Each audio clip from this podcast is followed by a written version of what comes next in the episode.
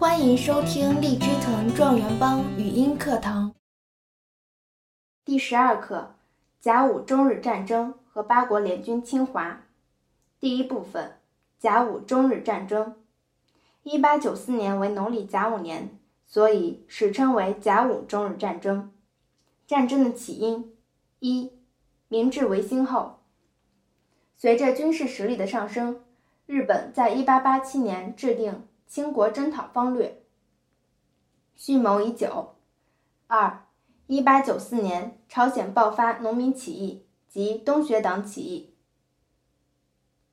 朝鲜政府请求清政府出兵援助，日本趁机派大军入侵朝鲜。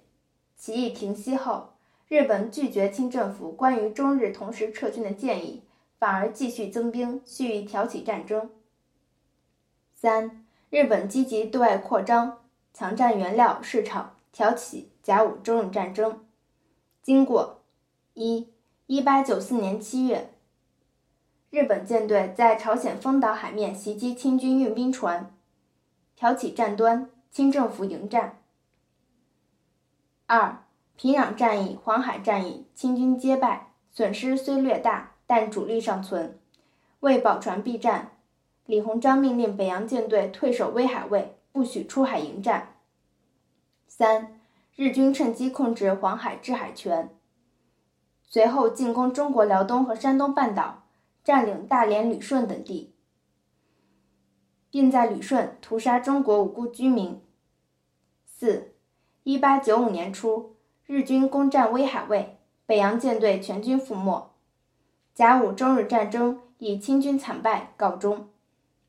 后果：一八九五年四月，清政府与日本签订屈辱的《马关条约》。条约的内容：一、割辽东半岛、台湾及附属岛屿、澎湖列岛给日本；二、赔偿日本军费二亿两白银；三、开放沙市、重庆、苏州、杭州为商埠；四。日本可以在中国通商口岸投资设厂，产品运销中国内地免收内地税。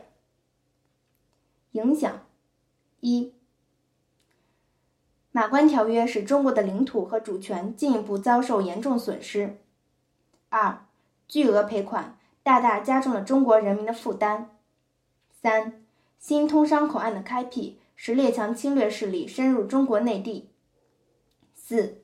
允许外国在华投资设厂，拓展了列强对华资本输出的途径，严重阻碍了中国民族资本主义的发展。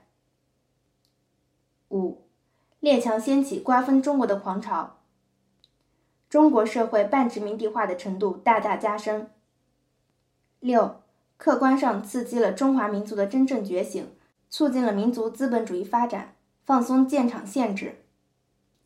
补充。在日本统治台湾的半个世纪里，台湾人民刘永福反对殖民统治、争取回归祖国的斗争一刻也没有停止过。第二部分，八国联军侵华。义和团口号“扶清灭洋”。一九零零年，京津地区形成高潮。背景一：甲午中日战争后，列强掀起瓜分中国的狂潮。民族危机加深，中国人民反抗帝国主义侵略的斗争日益高涨。二，民间组织义和团发动反帝爱国运动，这也是八国联军侵华的导火索以及直接原因。过程：一九零零年六月，英、美、俄、日、法、德、意、奥八国借口镇压义和团，联合发动侵华战争。八国联军从天津向北京进犯，在廊坊附近遭到义和团和清军爱国官兵的顽强阻击，被迫退回天津。天津的义和团和清军爱国官兵也英勇打击侵略者。八国联军增派兵力，七月占领天津，随后再次向北京进犯。八月，八国联军攻陷北京，联军统帅德国人瓦德西的司令部。就设在北京紫禁城内。慈禧太后当天清晨闻讯，携光绪帝仓皇出逃。途中，他命令清军严厉镇压义和团，并部署与侵略者议和。八国联军在北京烧杀抢掠，罪恶累累，罄竹难书。结果，中国战败，签订辛丑条约。影响：清政府完全成为帝国主义统治中国的工具，中国完全沦为半殖民地半封建社会。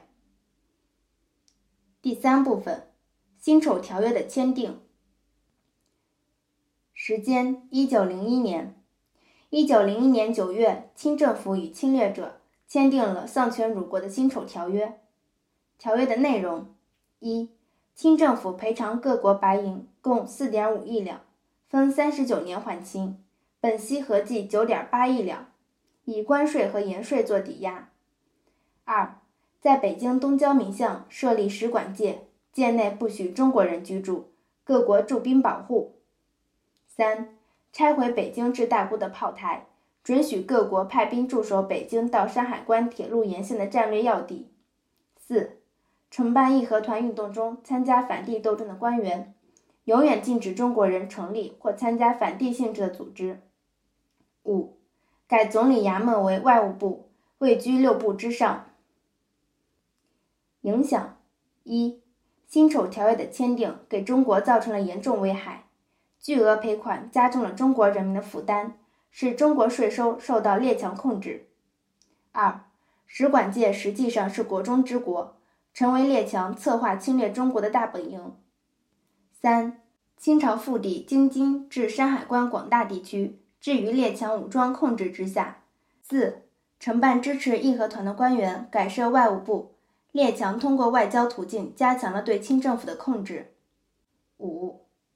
辛丑条约是帝国主义强加给中国的又一个不平等条约。清政府成为帝国主义统治中国的工具，堕落为洋人的朝廷。六，辛丑条约的签订，标志着中国完全陷入半殖民地半封建社会的境地。本课要旨：一，明治维新后，日本积极对外侵略扩张，挑起了甲午中日战争。二。八国联军侵华和辛丑条约的签订，使中国完全沦为半殖民地半封建社会。更多学习资源，请关注微信订阅号“荔枝藤”。